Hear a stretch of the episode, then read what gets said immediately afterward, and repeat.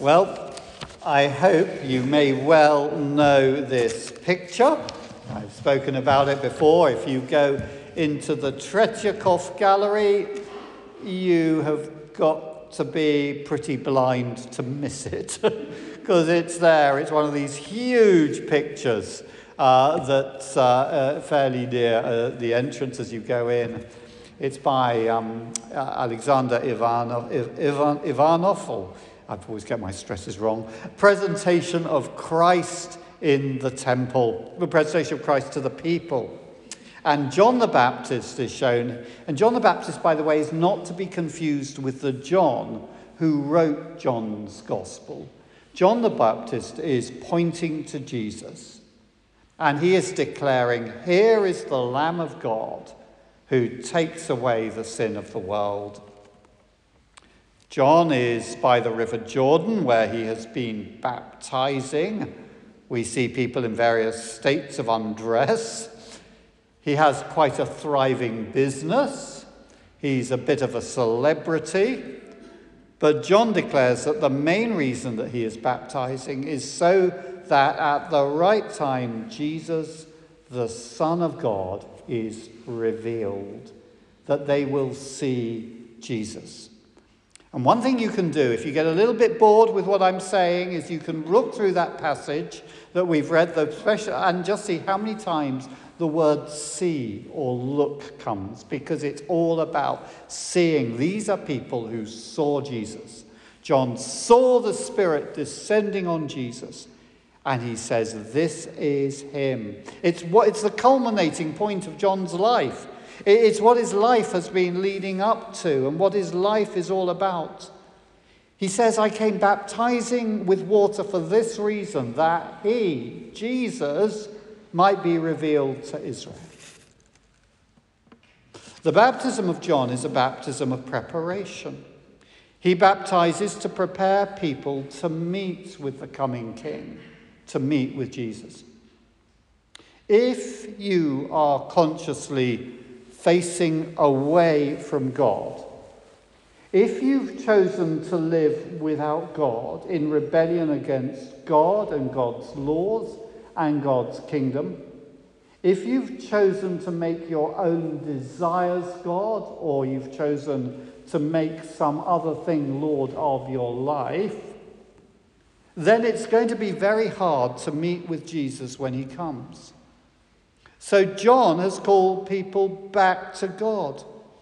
He calls them to repent, to turn round. He challenges the people about their lifestyle, about their life choices, about the way they are behaving. He calls them to repentance. He calls them to baptize, baptism. He calls them to turn from facing away from God to facing towards God.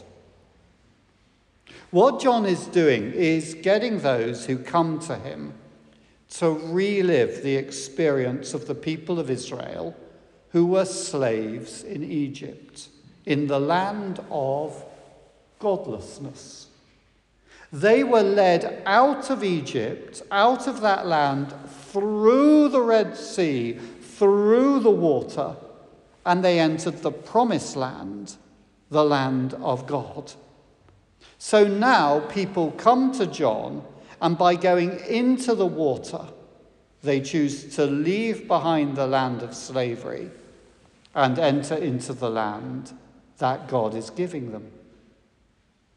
And that will mean that when the Messiah, when the King, when Jesus is revealed, the people here will be ready to receive him.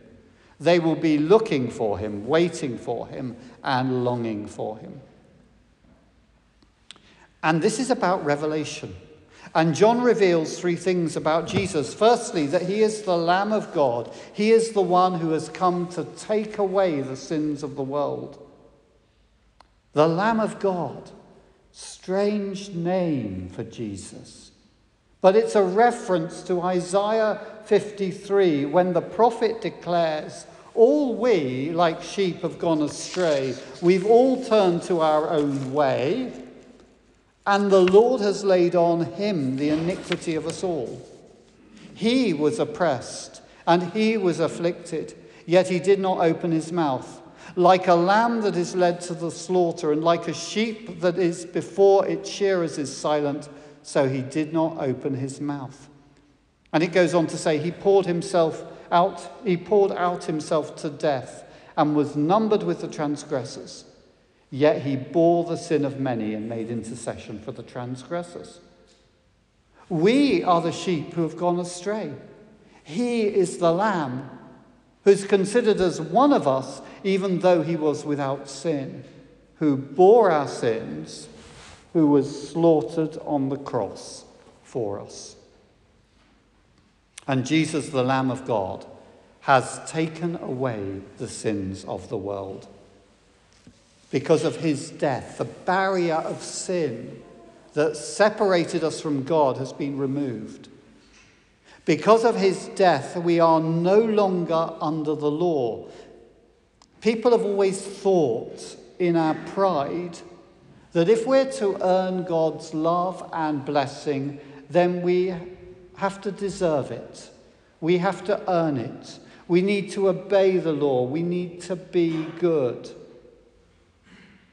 The death of Jesus shows us that we do not need to earn God's love and blessing. We cannot earn God's love and blessing. We simply have to receive it as gift. Jesus is the Lamb of God who takes away the sin of the world. Jesus reveals John is the one who gives the Spirit. He on whom you see the Spirit descend and remain is the one, John says, who baptizes with the Holy Spirit. It's all very well deciding to live for God. It's all very well receiving God's forgiveness as a gift. But how are we to go on living for God when sin, when self centeredness, pride, and fear is so deeply rooted in our being? Well, Jesus is the one who gives us his Spirit. And if we're prepared to ask God for his Spirit and to receive his Spirit, he will give us his Spirit. It's a very simple illustration that I love using. Imagine that I am a few years younger, just, just one or two, and I want to play football. And I, by the way, I need to say this we have been challenged by Maly Voznesensky Church down the road to a football match. So if there's anybody interested in joining a football, t- joining the St Andrews football team, I'd love to hear from you. So maybe this shouldn't be me, myself. I would love somebody on our team to be able to play like Lionel Messi, because then we would have it stitched up. so I want to play like Lionel Messi. I go and I wear the same kit that he wears. I eat the same food that he eats. I follow his training program. But sadly, when I get onto the football pitch, it does not make me play like Lionel Messi. But imagine if Lionel Messi could put his spirit in me. Imagine if now I had the spirit of Lionel Messi in me. Ah, that might make a difference.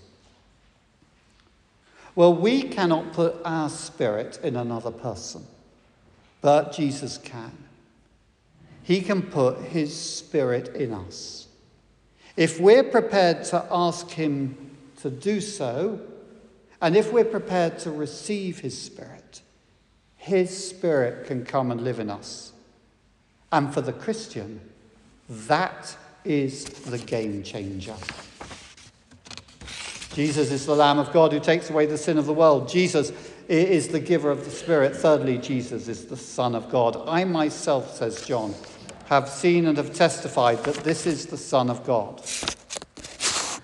We're told in John's Gospel, in this John chapter 1, that he's always been the Son of God. In the beginning was the Word, that's him. In the beginning was the Word, and the Word was with God, and the Word was God. There never was a time when he was not the Son of God. John speaks of Jesus' time here when he says, as he looks at Jesus, even though he was born in human time uh, before Jesus, Jesus was actually before him. At the heart of God, there is mystery. Paul writes in Timothy God alone, who has immortality and dwells in unapproachable light, whom no one has ever seen or can see. Interesting in icons, when you get that circle, which often represents God, right at the very heart of the circle, there is darkness. Why is it saying God is dark? Far, far from it. No. It is saying that God is so beyond light, so beyond natural light, that we cannot portray it. But what is revealed? What is revealed at Jesus' baptism is at the very center of God is an eternal relationship between Father and Son. In the other accounts of the baptism of Jesus, we're told that there was a voice that came from heaven. This is my beloved Son. My, this is my son, my beloved Son, with whom I am well pleased. By the way, just something for you to think about. Matthew, Mark, and Luke all tell us about the baptism of Jesus. John doesn't specifically. This is all that we have of John's gospel, of John's about baptism of Jesus. If you read this, you wouldn't automatically know that Jesus had been baptized. We know he's been baptized because of the other gospels. But the key thing for John is that Jesus is revealed as the Son of God. But um, this relationship between Father and Son is a relationship of love and trust and obedience and honor and delight. The Father loves the Son. He delights in the Son. He wants the best for the Son. He wants others to see how wonderful, how glorious the Son is. And the Son loves the Father. He trusts that the Father wants the best for him. He delights in the Father, in the will of the Father. And he wants others to see how amazing and wonderful the Father is. But this is not the ultimate eternal clique this is not a closed relationship with just father and son, sort of, uh, just sort of like, like, like a young couple who are sort of totally in love with each other, who have only got eyes for each other. Human beings were created not just to gaze in wonder at the relationship between father and son, but to become part of that relationship. And so John has already written that whoever receives the Son, whoever receives forgiveness that the Son gives, whoever receives the Holy Spirit is given the right to become a child of God, a son or daughter of God who lives in that same relationship that Jesus has to the Father. Today, as we remember how Jesus was revealed through John the Baptist, and his baptism. So we celebrate a baptism. Baptism is a gift and a sign. It's a gift and a sign which declares that as the water washes over our head, or in other traditions, as you go down under the water, so he has washed us of our sins. It's a sign that we have been forgiven, that we've passed from the sphere of death to the sphere of life, from godless to God. It's a gift and sign that we've received the Holy Spirit. In our service, we give a candle. Today, we're giving a really big, tall candle to each of the candidates, um, which um, represents the Holy Spirit. It represents the light of the Spirit, which is always shining and which guides us when everything is bright, it is hard sometimes to see the light of the candle, but it's there. When everything is going really well for us and you know we think we're in charge of everything and we're in control, it's sometimes hard to see God. But when everything is dark, then it can be easier to see the light, and we realize the light has been there all the time. Holy Spirit is described as the wisdom of God. That's rather relevant today because one of our candidates being baptized is Sophia, the wisdom and the wisdom of God. And the candle flame represents the purity of the Holy Spirit, the purity of God. If we allow Him, the Holy Spirit will burn up all that is not right in me. He will purify me. There's a story told of the Desert Fathers of a young monk who went to see Abba Arsenius. Abba, he asked, What must I do to become perfect? And Abba Arsenius held up his fingers in the sky, and they became like flames. And he said, If you would become perfect, you must become all fire. And again, it's rather appropriate that one of our candidates, Seraphima, is being baptized today. Seraphima Actually, today is uh, uh, apparently the, the day in the Orthodox Church when Seraphim of Sarov, Seraphim of Sarov is celebrated. But Seraphim comes obviously from the angels, but it means burning one. Our prayer is that one she will know and the purity of God. But baptism is also a gift and a sign of a new identity. It's about receiving Jesus and his forgiveness and Holy Spirit. And as we receive them, we receive a new identity. We receive the right to become a child of God, a daughter, a son of God. And so we anoint the child with oil and we declare that they now belong to God. And Inessa, has a middle name, Chisholm. And Chisholm means, uh, uh, Chisholm means God is with me. And that's what we do when we anoint. We say, yeah, God is with us. We are children of God. By the way, if you forget this sermon, just remember the names of our three can- candidates, because then you've got it Sophia, the wisdom of God, Seraphima, the burning one, in uh, Ch- Chisholm. God is with us. Baptism is a gift. It is something that God does to us. It's a gift which God gives to you.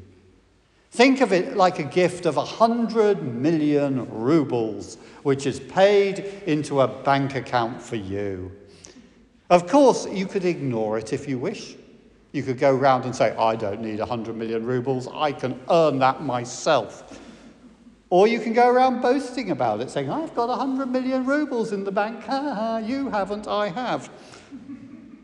But that is pointless. The money only becomes useful if you start to use it. If you've been baptized either as an adult or as a child, then you have been given an astonishing gift, a gift that is of far more value than 100 million rubles. It was declared that because of Jesus' death on the cross, your sins were washed away, that you're forgiven because of him, that you don't need to try and make yourself worthy of him or try somehow to earn forgiveness because he loves you. It's, a, it's a sign that the door between heaven and earth, which was firmly shut, is now open.